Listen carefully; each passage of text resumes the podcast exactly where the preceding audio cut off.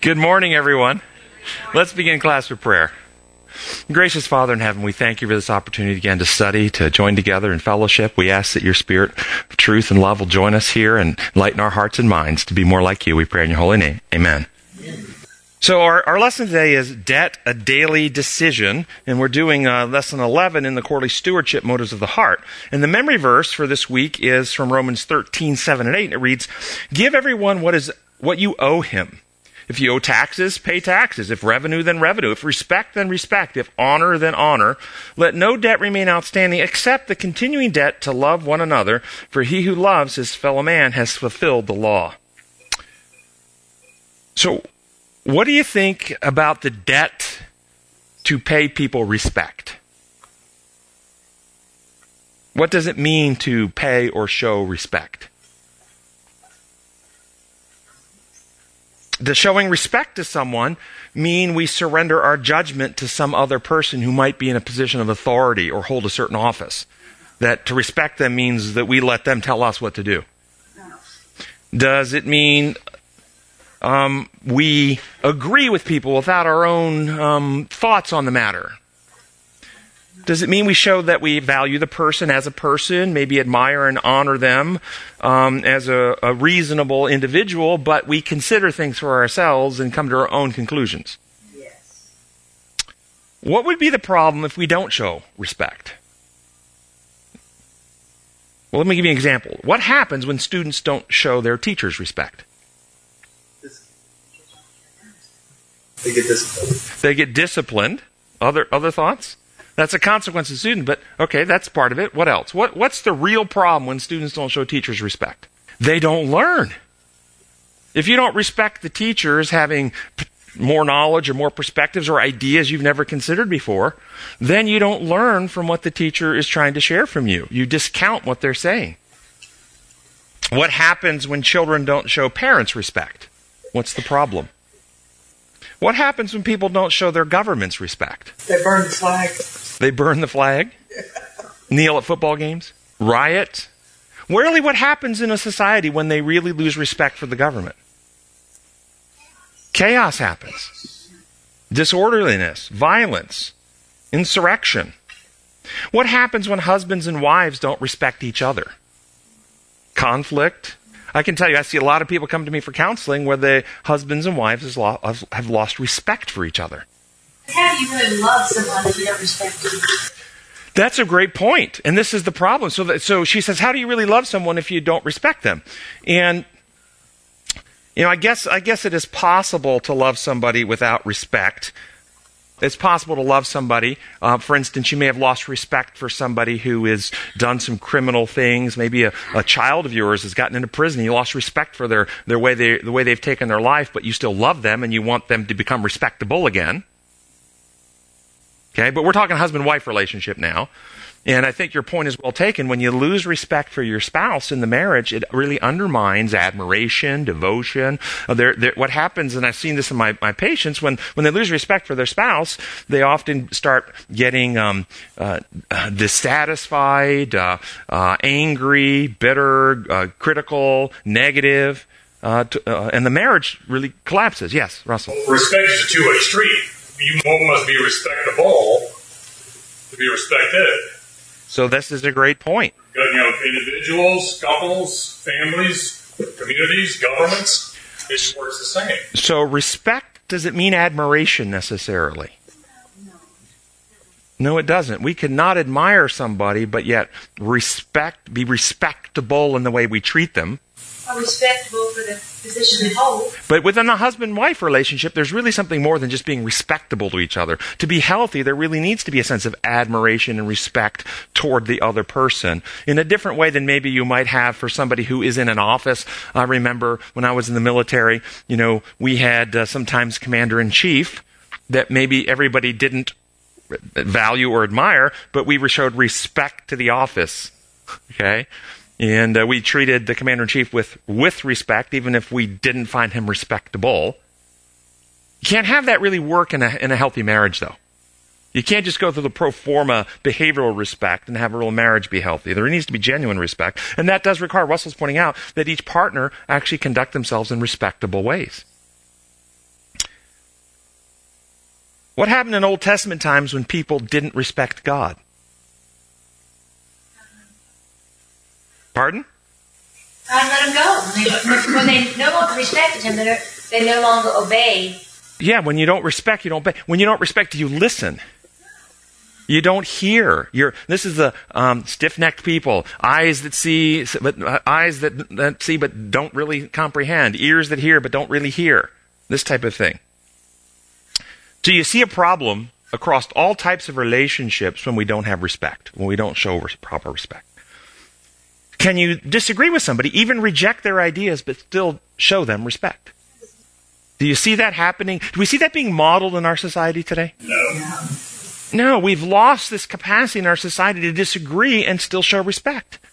I, I, I can see a clear difference from a few decades ago where people disagreed, but they did it very respectfully. Look back at the old Reagan debates when Reagan was debating and they disagreed, but they were very respectable in how they did it. Um, the way people do today, it seems very disrespectful. Can you think of any examples in the Bible of young people failing to show respect? Elisha. Yes, you guys all nailed it. Yes, um, when they made fun of Elisha, go up, you old bald head. Remember, they were making fun of him, and the youth that uh, were were you know making fun of the fact that Elijah went to heaven and making fun there also. Have you ever wondered in the aftermath of that why the the bears mauled them? Remember, 42 young people were mauled by the bears because they were making fun of Elisha. I was reading in the book this week, Prophets and Kings, about this very incident, and this is what I read on page 236 and 37. It says, Even kindness should have its limits. Authority must be maintained by a firm severity, or it will be received by many with mockery and contempt. The so-called tenderness, the coaxing and indulgence toward youth by parents and guardians is one of the worst evils which can come upon them. In every family, firmness, decision, positive requirements are essential. Reverence, in which the youth who mocked Elisha were so lacking, is a grace that should be carefully cherished. Every child should be taught how to show true reverence to God. Never should his name be spoken lightly or thoughtlessly. Angels, as they speak it, veil their faces. With what reverence should we, who are fallen and sinful, take it upon our lips? Reverence should be shown for God's representatives, for ministers, teachers, and parents who are called to speak and act in his stead. In the respect shown them, God is honored. Thoughts about that? Do you see the damaging effects in our society by failing to teach young people to respect their parents and their teachers and their leaders? What about this idea of showing reverence to God? What does it actually mean to show reverence, reverence to God? Does it mean that when we come to church, we become thoughtless and mindless and say, God said it, I believe it, that settles it, who am I to question God? Is that, is that what it means by showing Him reverence? In fact, we find examples in Scripture of people who were reverent with God but argued with him. Any examples? Job, Abraham. Moses. Yes, they were all reverent with God, but they argued with him. I think this is a, an important thing to recognize because there is this idea in Christianity sometimes if you have reverence, you just humbly submit. I don't think that's what reverence is. I don't think that God wants that from us. But I remember as a child in church, kind of coming to believe that reverence at church meant that you're afraid to ask anything, afraid to speak, afraid to laugh, afraid to smile, afraid to run, afraid to make noise because you're in the sanctuary and it's holy, and, and afraid to and afraid to step up on the platform. Kids could not do that. That's that's that's that's irreverent. Is that what reverence is? You weren't afraid. I was afraid. I did it anyway, but I was afraid. Seriously, did anybody grow up in a situation like that where you were afraid to actually, you know, express yourself? You, you walk in and it's like, oh, I hope I don't do something wrong because I'll get in trouble in the sanctuary? Is that reverence? So, so what is reverence? Can anybody describe for me what reverence to God actually is? How, how do we teach children reverence for God in a way that doesn't make them thoughtless, mindless, fearful? Bible, that talks about fear God and yet we're not supposed to be afraid of God because we're supposed to love God. Yes. Is that really a better translation for reverence? Right. So fear God is really in modern English better translated as awe or respect, admire. Be in awe, be in admiration, respect. It's not actually, it has anything to do with terror or dread perhaps with one minor exception in one place. For instance, fear God and give glory to Him for the hour of His judgment has come. That's all. Admire, respect, be overwhelmed with His beauty because you're going to give Him glory, because you're going to have His love in your heart. Perfect love casts out all fear. It doesn't cast out all admiration and all respect and all, you know, uh, love. It, it casts out terror and dread. However, there may be one place it might actually mean terror and dread, and that is the fear of the Lord is the beginning of wisdom. If you're having an orgy around a golden calf and God thunders and you get scared and you stop the orgy and start to listen to God, then wisdom has begun. So perhaps there's a place for people in open rebellion and self-destructive activities that when God, you know, intervenes in discipline, they actually have a, a fearful reaction. It's not his goal, but perhaps in that context, their fear causes them to stop their destruction and listen. And as they listen, they grow in love and they stop being afraid. Good question. So, what is reverence for God? How do we teach young people, children, to reverence God but not be terrified? Begin with reverence to parents. In other words, it's a relationship. You can have a relationship with a parent where you care and all the rest of it, you respect, but you still ask questions, you still have concerns, and you have a relationship that you know this person cares about you. This is very much with God. Job knew that God cared about him. He still had, and he had reverence in how he approached God, but he had questions. No, I think this is a very well. In fact, there's multiple um, studies and and uh, research that shows that the the view that children hold of their parents influences the view that they ultimately hold of God. And children who've come in out of abusive homes have a harder uh, time of coming to to see God as a father figure they can feel safe and, and trust. Um, because they couldn't trust their own you know, father if he was abusive and so forth. And so I think that's a, that's a very well stated point that starts with how do we as parents treat our children do we treat them in ways? And I was thinking about perhaps taking the young people and showing them amazing things in nature. You know, astronomy and, and the huge capacities of, of uh, the universe and so forth. And God is the creator who builds reality and the cosmos and the galaxies and the billions of stars. And as they get the sense of awe and incredibleness, and that God loves you.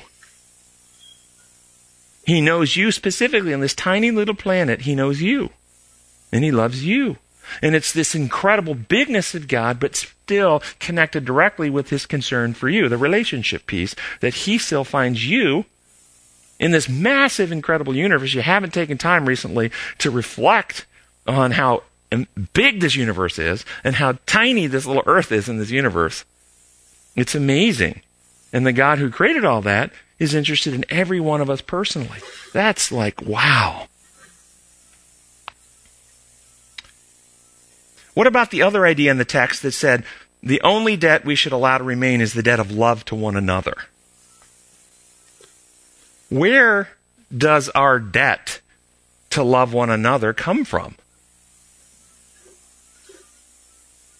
From where does that debt come? How did I get in debt to love you? Innate? Other thoughts? It's how we're built. It's a design law, right? It's a design law. Uh, the principle of love, I think, is a design law, but d- I have never really described it as a debt. So, but yet the Bible uses this terminology. So I'm, I'm going beyond design law here and saying, how does it become a debt that we owe it? Have you ever heard stories of a person who saves another person's life at great risk to themselves?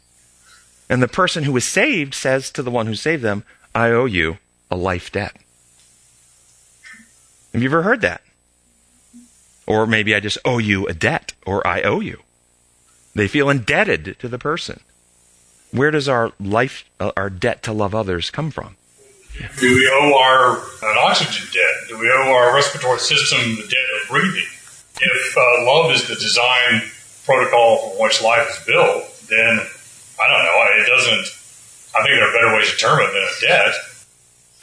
Well, I'm I'm uh, I'm still struggling. I couldn't quite see the debt part working exactly into the design law part, but except for John 3:16.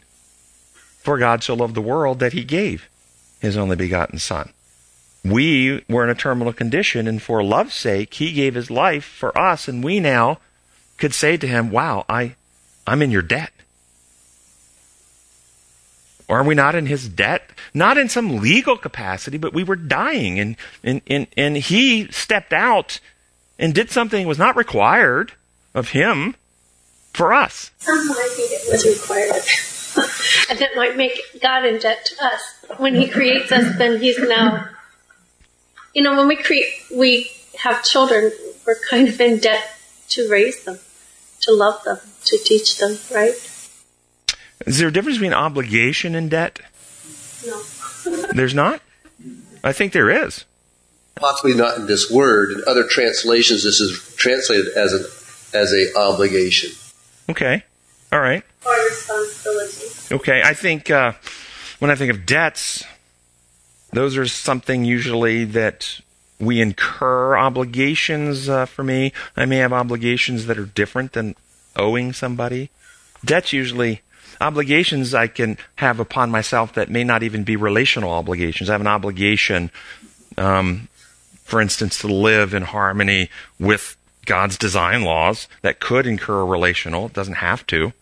I have an obligation to be honest, for instance. I believe I do. Things just subtle difference, but I can see in this context they could also mean the same thing. There's an overlap in in the sub definitions of what they can mean. There's probably synonym, synonym meaning here. Your example you just gave of someone going at tremendous risk to save your life and you feel indebted to them. I think what that means to me is that I feel an obligation. If I had the opportunity, I would return the favor to that person. I would have a desire to also do a deed of kindness to them if the opportunity came up. Yeah, I like that. So this is out of Amazing Grace, page 58. We are under a debt of gratitude to God for the revelation of his love in Christ Jesus. And as intelligent human agents, we are to reveal to the world the manner of character that will result from obedience to every specification of the law of God's government. In perfect obedience to his holy will, we are to manifest adoration, love, cheerfulness, and praise, and thus honor and glorify God. It is in this way alone that man may reveal the character of God in Christ to the world and make manifest to men that happiness, peace, assurance, and grace come from obedience to the law of God.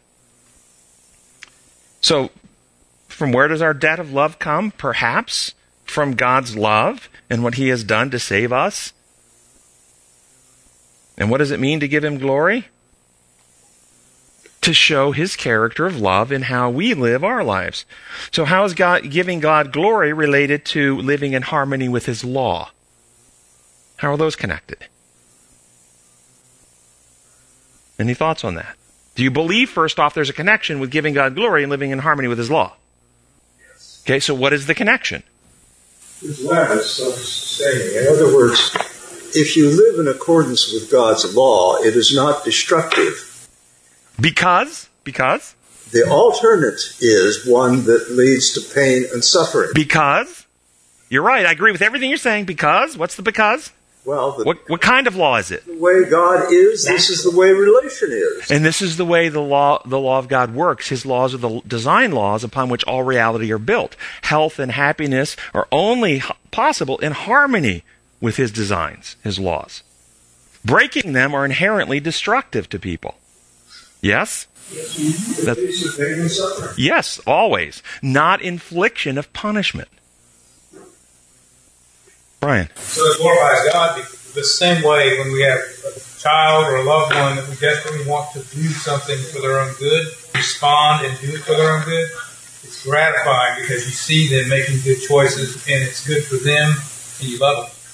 I think that's well said. That's what the families are designed to reveal too. We were created in the image of God, and the family was originally designed to to reveal God's love for His creation and His self-sacrifice and so forth. The, the parents representing the Godhead, as was mentioned earlier. Yes. When we sing glory songs that um, point to God, it lifts our spirit. It actually works. You know, it does something to us. It changes us. And somehow, when God tells us to praise God and give Him glory, uh, in a way, He's saying, lift yourself up by by focusing on me, and and and um, so we benefit. It's part of love. It's a response to love. You know, if we receive love and have no response, it doesn't internalize in us. And so you've described one of the design laws, the law of worship. By beholding, we become changed. And as we focus and praise and adore and admire and sing praises to God that we admire, we become more, fix your eyes on Christ, the author and finisher of your faith. As we do that, we are actually changed by that. We can't avoid becoming like the God we admire and worship. So that's part of his design. That's why he says, have no other gods before me, because we are the highest created beings on planet Earth, and anything on earth that we worship will degrade us. Only by worshiping the infinite perfect one can we continue to advance and develop. So you're exactly right.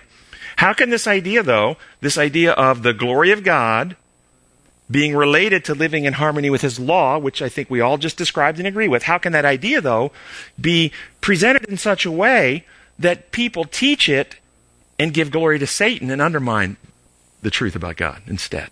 Fear God and give glory to Him is taught in such a way that when you keep His law, you're actually revealing Satan's character and promoting the beastly method. It's our view How can you teach that? How can it, how can that those, that linkage between fear God and glory to Him and living in harmony with His law? Ah, there you go. So, so the idea of promoting the law as a system of imposed rules, that God has made up a list of rules, no inherent consequence. God is the arbiter of a judicial process who, when you break his rules, he will use his power to inflict punishment upon you, and therefore we give him glory by keeping the right checklist. And it becomes very Pharisaical. And God becomes the one we need protecting from. And thus, this becomes the beastly presentation of God's government, the coercive view. Focused on self when you do that. And you're focused on self. Our challenge is to teach design law from the start rather than imposed law and then having to make a transition. In the same way we teach our kids to brush their teeth. At certain ages, they will do it only because of an imposition.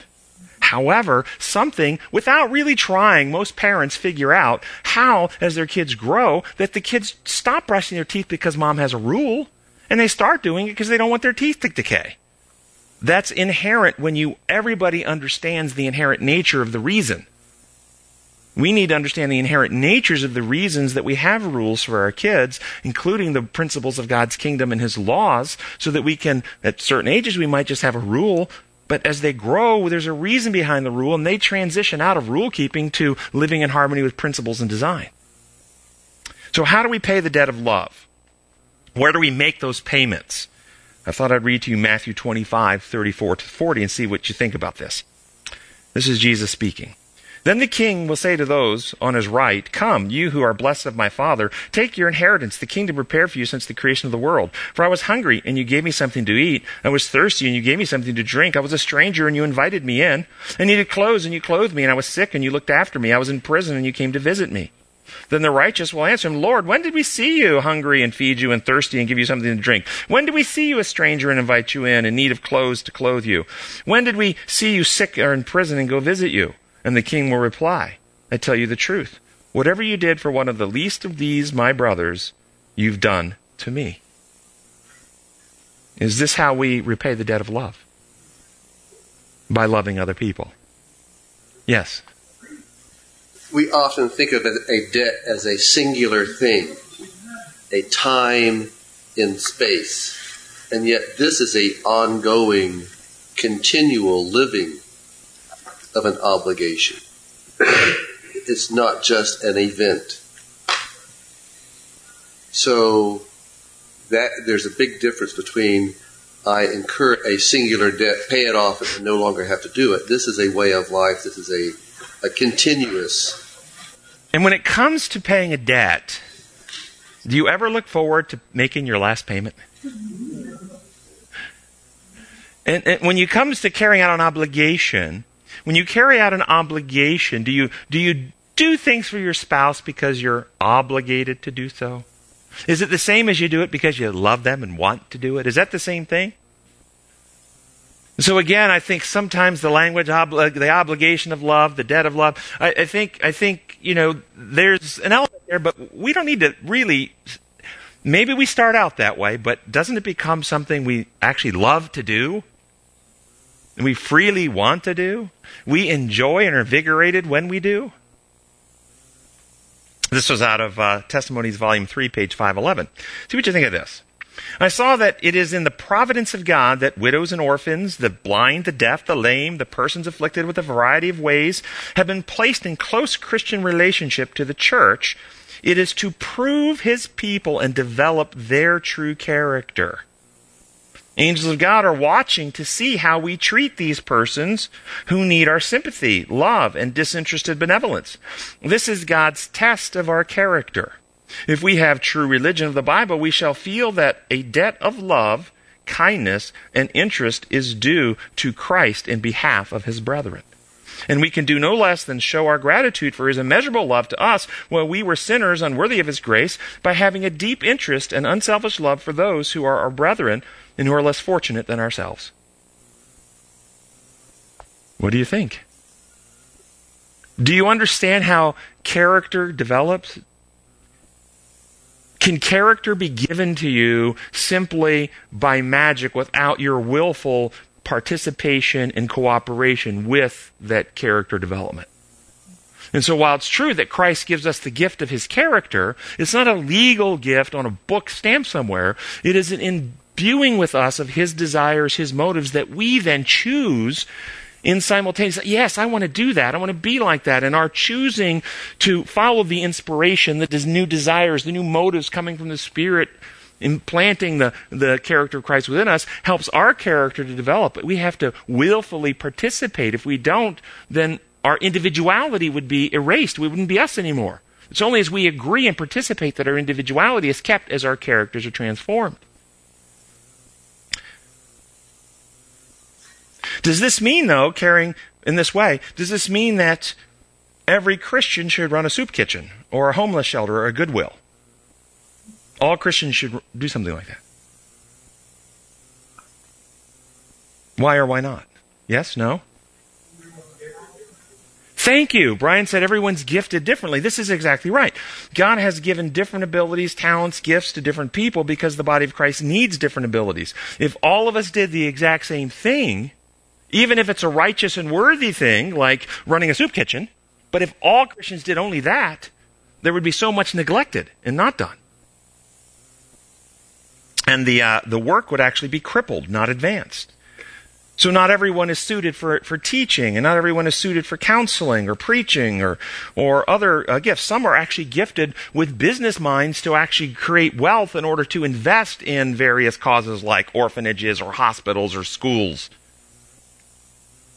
Yes. I have a question that I've always wondered about, and that is in eternity, we're all going to be perfectly transformed. It will be completed. Um, and people, you know, we hear people say, oh, I want to do this or be like this in heaven. Or I've had, you know, someone, people say to me, I want to be able to see in heaven. To sing in heaven? Yes, or this or that, or I want to have this, be able, maybe it's some athletic thing or whatever they've dreamed of doing that they don't feel like that's their thing here, that they really like it. So, I do think that we're not all going to be the same in personality by any means, or probably in gifts, but perfection as such, how do you put that all together? So, so my, my view of perfection isn't that we don't make mistakes in heaven. There's no evil. There's a difference between mistakes and evil. Evil is selfishness. Evil is is um, is deceit. Evil is is uh, uh, anti loves, uh, exploiting others. Um, but I, I see there's a joy in discovery, a joy in working out things. I don't think when we get to heaven that every um, problem of, uh, of understanding the cosmos, for instance, God simply downloads all the information. We have all knowledge. I think, for instance, when Einstein's in heaven, who loved to study the, the things of how the co- cosmos were, were built, and he might be working on an equation, uh, ch- uh, and he's studying. I could see Jesus coming up under his board and making one little correction and say, hey, try it with that now. Okay?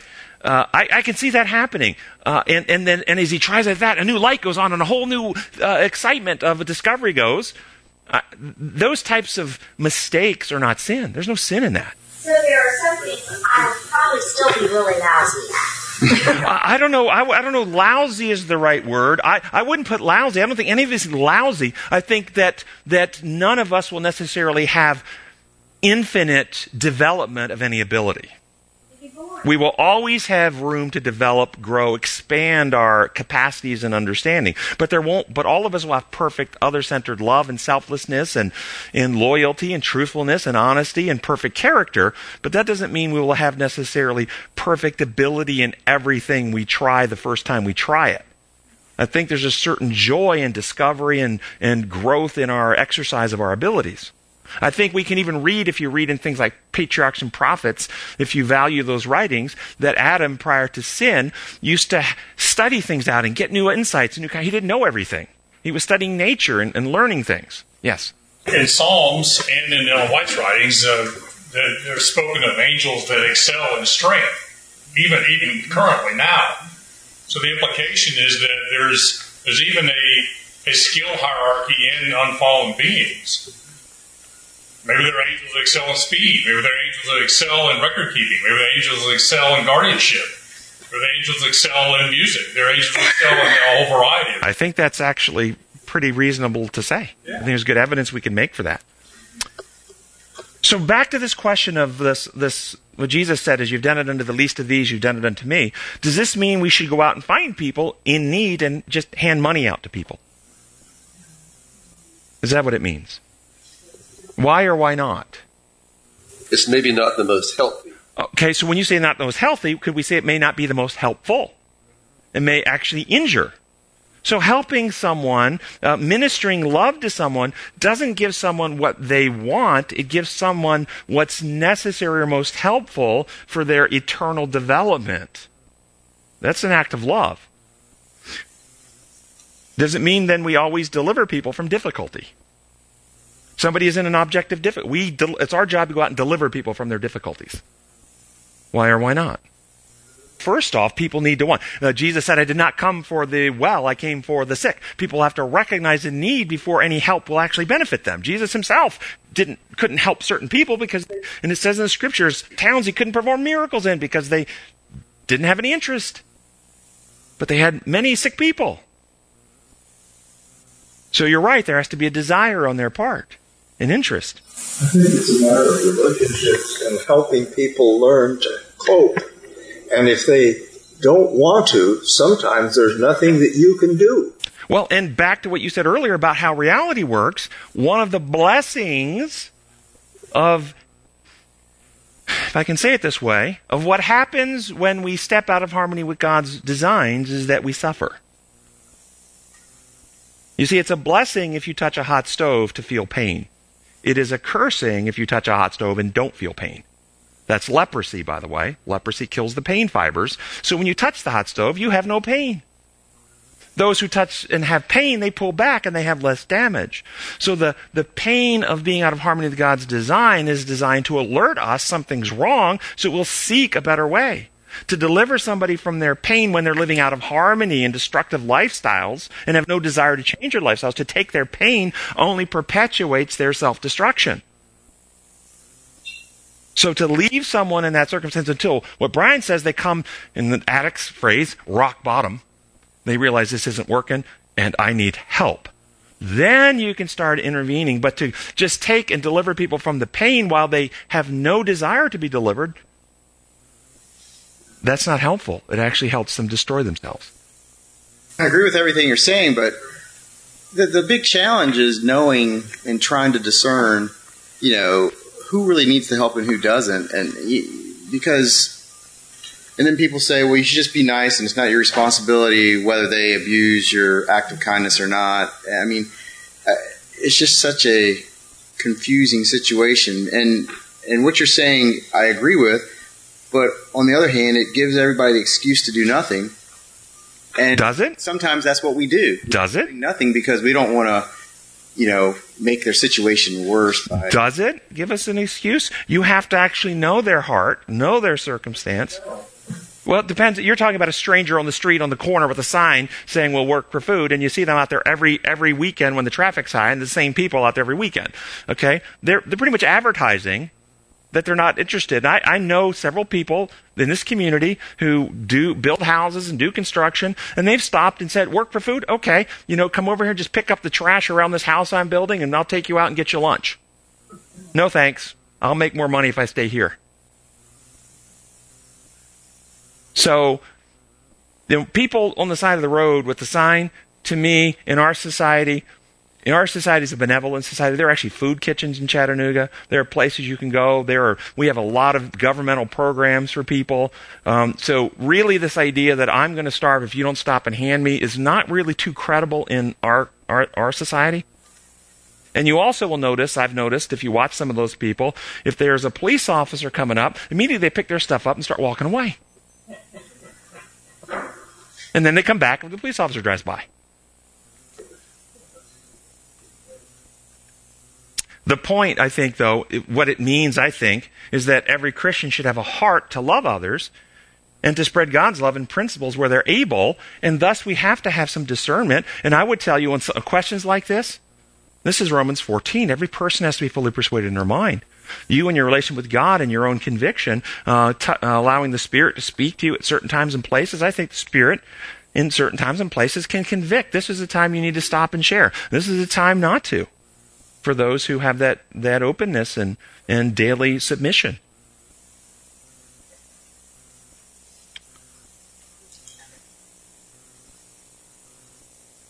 And what do you think about the last statement in our text? Those who love others have fulfilled the law. If you love others, you have fulfilled the law. How about somebody who loves God, lo- genuinely loves others, is other centered, self sacrificial, works for humanity and the promotion of uh, the gospel and the kingdom of love, but they go to church on a different day than you? Are they still fulfilling the law or are they a lawbreaker? Could it be that God keeps us all sprinkled around?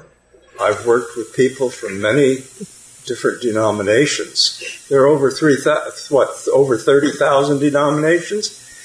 But you find wonderful people that make a difference where they're at.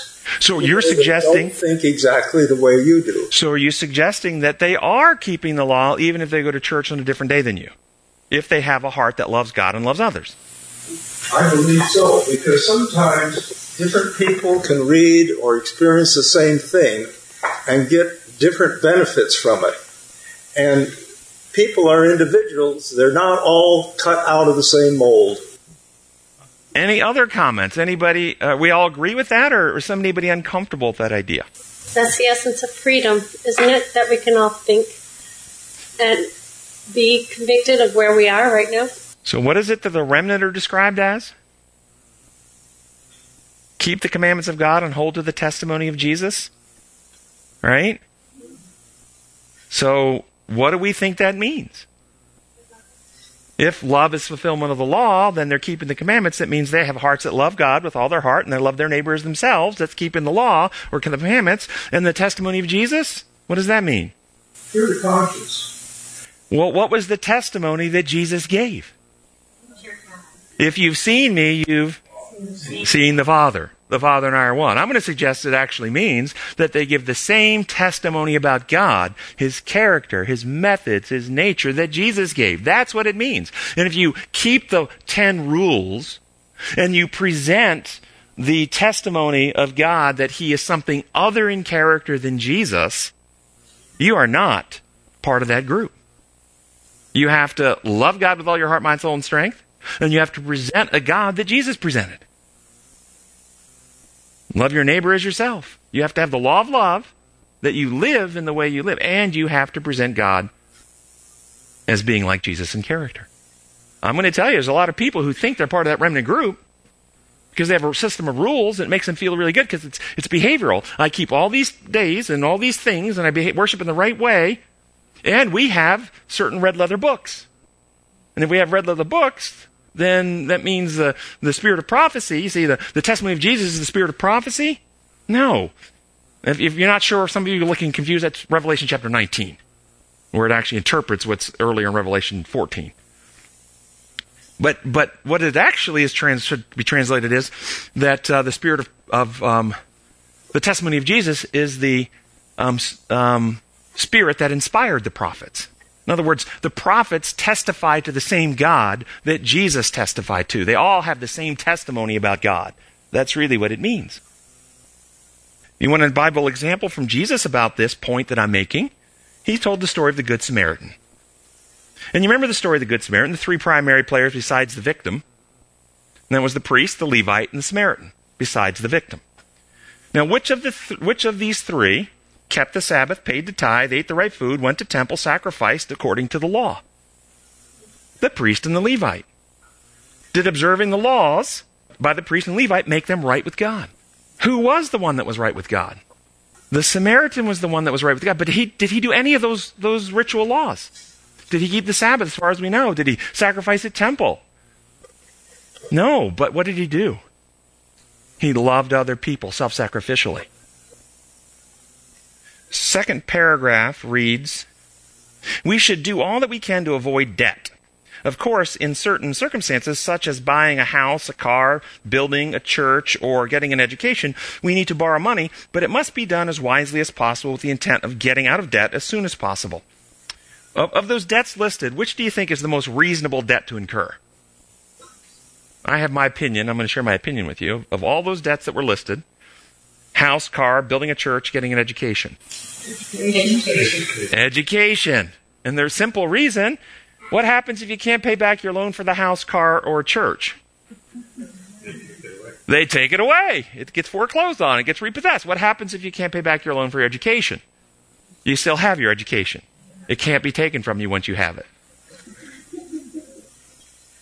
So the education, I think, is the most reasonable. Doesn't mean there aren't reasonable other uh, uh, loans to take out for cars and houses, but I think the education one is a very reasonable one if you have no other means to get the education. Sunday's lesson the only reason uh, to borrow money is to spend it, is what it says. The only reason to borrow money is to spend it. And then in the third paragraph, it says, We may borrow money with the idea to use it wisely, but the temptation to spend what we have, even of borrowed money, can lead to some very difficult problems. Indeed, spending borrowed money allows many of us to live in ways that we can't afford. Temptation to borrow and spend is the heart of a consumer culture that affects the rich and the poor. When tempted, we should seek God's provision because borrowing can be a curse. Any thoughts about that? What are some of the problems people experience when they get into financial debt? Mental stress and anxiety? Relationship problems. Yeah. Arguments and uh, over what, what, how we are going to use our money. What else? Overwork and exhaustion trying to pay. How about loss of freedom? You, you're living as a slave to the debt. You can't go places you'd like to go because you got to stay and work because you got payment to make. How about strained living conditions? Maybe your home isn't uh, uh, have all. I've, I've actually individuals that don't have heat or air because they have debt and they can't afford to keep it turned on. Their living condition is not what it would be if they didn't have the debt. How about guilt? Inability to provide for your family because you're paying debt and thus you feel under a burden of guilt can't afford to pay tithe perhaps or they don't aren't able to give charitably. Yeah another problem with the debt. The lesson asks us to consider psalms 37:21 about debt. And it says the wicked borrow and do not repay but the righteous give generously.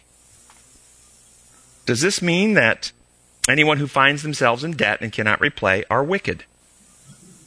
The wicked borrow and do not repay it says. So if you've borrowed and, is that what that means it does not mean that. Okay, that's a very wrong reading. And this is, again, these are good examples of how do you read Scripture? Well, the Bible said it. Wicked borrow and don't repay. If uh, so I don't repay, I'm wicked. No, it's not what it means. What does it mean? These are people who borrow with the intention of defrauding, with the intention of not repaying. This is not about people who have every intention of paying, but they find themselves in some circumstance, like a uh, an illness, a tragedy, a storm destroying their crops, and they don't have the means. It's not talking about that. It's talking about people who purposely borrow with the intent of defrauding. In fact, the Bible, in the Bible, God provided for the release of debts every so many years because He knew that there would be good hearted people who got into debt, and from no fault of their own, they couldn't pay back the debt. And so the system was built to, to forgive the debt every so many years and start over. What about today? How should we deal with people in debt? Should we build a system that every so many years debts are forgiven? Only if you're a corporation. If you're a corporation in this society, look what happened at the bank bailouts. Many of them had their debts paid and forgiven. This is out of a book called The Adventist Home, page 394. Tell me what you think. If some are found to be in debt and really unable to meet their obligations, they should not be pressed to do that which is beyond their power. They should be given a favorable chance to discharge their indebtedness and not be placed in a position where they are utterly unable to free themselves from debt. Though such a course might be considered justice, it is not mercy and the love of God to put them in that position where they can never free themselves from debt. That's not mercy and love of God. What do you think? Does that mean not filling in the car that would put them in debt that they can't possibly pay for? So one one practice would be the the uh, uh, the you know the ounce of prevention practice. In other words, we prevent people by setting up certain standards that if you don't have some evidence to suggest you'll be able to pay the back, debt back reasonably, that we don't loan the money in the first place. Yes, that would be a prevention. But I think this was talking about people who've gotten themselves. But I think that would be very, very good wisdom. But this is talking about people who are already in debt and now they can't pay back. And I think of the people in our society today who have gotten into debt and they were doing fine on their debt, but something outside their control happened, like a sickness came, and then they end up in the hospital, and their insurance only paid a part. Now they've got $300,000 hospital debt that their insurance won't pay, but it's on them. You know what I'm talking about. We've all seen it. That, that, those types of people, what do we do for them? You help them declare bankruptcy. There is a process. Mm-hmm. This is recognized, and you can start over. Okay, so there's the legal mechanism, and I think you're exactly right, and that's why it's there to help people in our society for reasons like this. But do people who do that struggle with guilt, with shame, with embarrassment? With uh, should we then have an attitude of grace and love and and it's okay. I can tell you in my practice, I see a lot of people come to see me in financial debt and, and when the housing bubble collapsed, there were some really um, historically, financially well off people who were business leaders in the community that came to see me because they had certain investments that were really reasonable investments until the bubble collapsed and then they were going to lose these properties, lose their retirement, lose, lose, lose, lose. And they were just being crushed by the stress of it and they had really done nothing wrong. They didn't have the inside secret information of the bad mortgages that were all being blown up in, the, in Wall Street that ultimately caused this stuff to collapse. Had to help them work through it. How do we help them work through it? I, I gave them a metaphor. In that particular case, I think the metaphor was pretty close you're, you're, you've got a boat and you're a boater and you've got a responsibility to handle your boat in a proper way, following the rules, watching out where you're going. Don't take your boat into an area where the draft is so deep that you're going to ground your boat. You don't want to do that. And you don't. You've never done it. But then somebody blows up the dam and all the water goes out. Boom. And you end up on the bottom. Your boat's stuck on the ground. Have you done anything wrong? No, but you're stuck. And that's what happened in our economy for a lot of people. They blew up the dam and, and a lot of money went out of the system. And people were able to process and go, you know, yeah, it wasn't, my, I, I didn't put myself in this circumstance because of bad management. And sometimes that happens. Monday's lesson is about Esau selling his birthright for a bowl of food. It talks about how, by emotions and feelings, he allowed his decision making to be pressured by emotion and feeling, trading away his birthright. I think I'm not going to spend a lot of time on that one. I just think it's a really great point. James chapter 1 says we're drug away and enticed by our own evil desires, and, and that healthy decision making is when we choose to do what's right and reasonable not what feels good in the moment. I, I think I'll give you this this one. Patients who come to see me struggle with who struggle with decision making. I find there are two major ditches they find themselves in. One, pleasure seeking decision making, making choices that feel good right now, rather than what is good. And the other ditch is pain avoidance, making decisions that hurt the least right now. And that's a real common one with emotional difficulties. it's too uncomfortable to make the apology. It's too uncomfortable to end a dysfunctional relationship. It hurts too much to set a boundary. And so they're not actually seeking pleasure, they're avoiding, trying to avoid what's painful. And both types of ditches are destructive. Healthy decision making is understanding reality, what's actually reasonable, how uh, healthy principles work, and what decision will result in a good outcome, even if it doesn't feel good right now to do it. I wanted to get a little further in the lesson. We're going to jump up. We only have a, about five minutes left. Uh, and we may come back to one of the other portions in the lesson. But uh, Tuesday's lesson foolish people make no plans to live within their means. The greedy spend wealth at their disposal, even borrowed wealth, feeling that financial wisdom or frugal living is a hardship. Just wanted to let you know, I looked up National Endowment of Financial Education, found that 70% of people who win the lottery end up filing bankruptcy.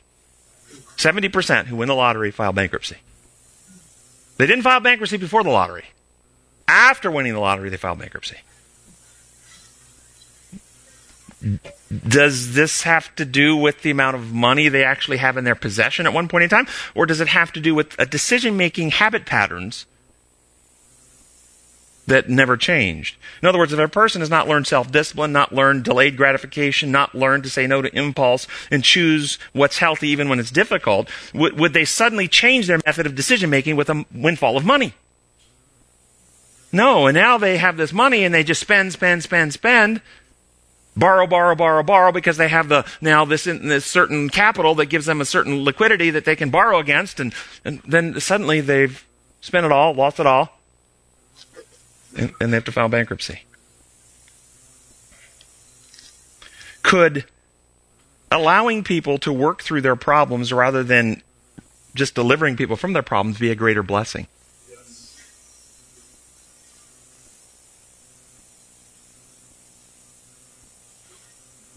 I love the example of both physical therapy and psychotherapy. If you had a loved one who was in physical therapy after an injury, and those exercises were painful, would you help them by saying, Here, let me do those for you? Uh, let me deliver you from your discomfort. Psychotherapy is the same thing.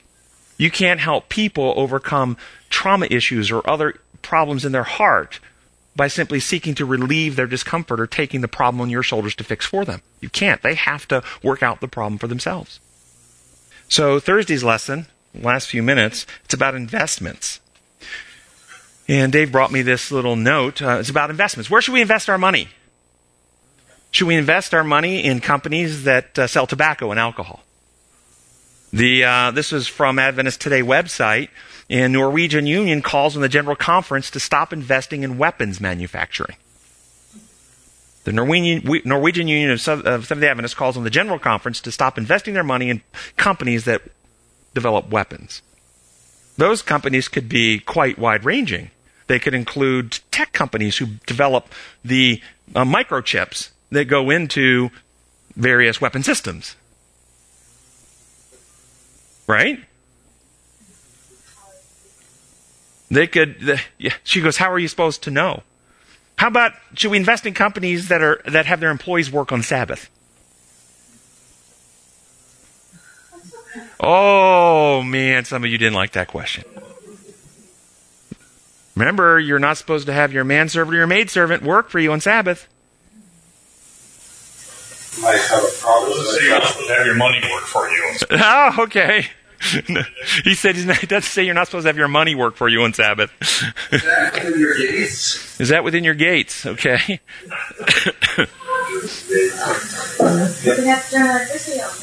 Oh yeah, so utilities. You invest in utilities. Utilities are always on.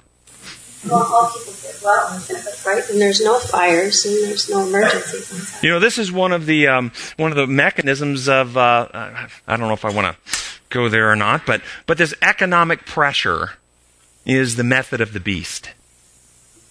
No one should buy or sell, say him who has the mark of the beast. Its method is to, uh, and we call those, by the way, um, economic sanctions. An economic sanction is limiting buying and selling for people who don't live the way you want. That's what it is. Is it not? Okay?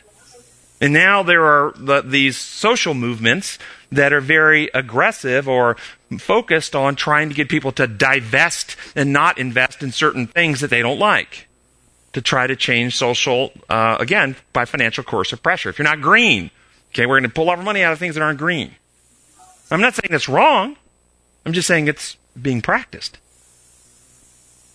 And I think the question what the Norwegian Union is saying is do, do we have a moral responsibility as an organization, as individuals, to decide where, or do we just turn it over to a certain, um, you know, mu- mutual fund manager and say, you know, I just, uh, I'll tell you, minimal risk, high risk, whatever, and let them just do it.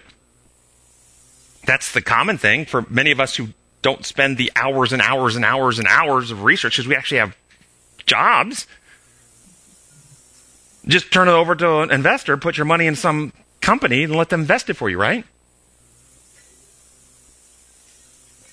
Well, I guess we're out of time with that. I'll leave that for you guys to consider as we close with prayer. Gracious Heavenly Father, we thank you so much that you are a God of love who has poured out everything that heaven has to offer for our salvation and our restoration. Lord, we know that we're living in uh, crisis times here on this, in this planet. We ask that you will empower and enable each of us to be lights in this world, to take a message that will bring true healing and transformation to people, uh, to our communities and around the world, that you might come soon. We pray in your holy name. Amen.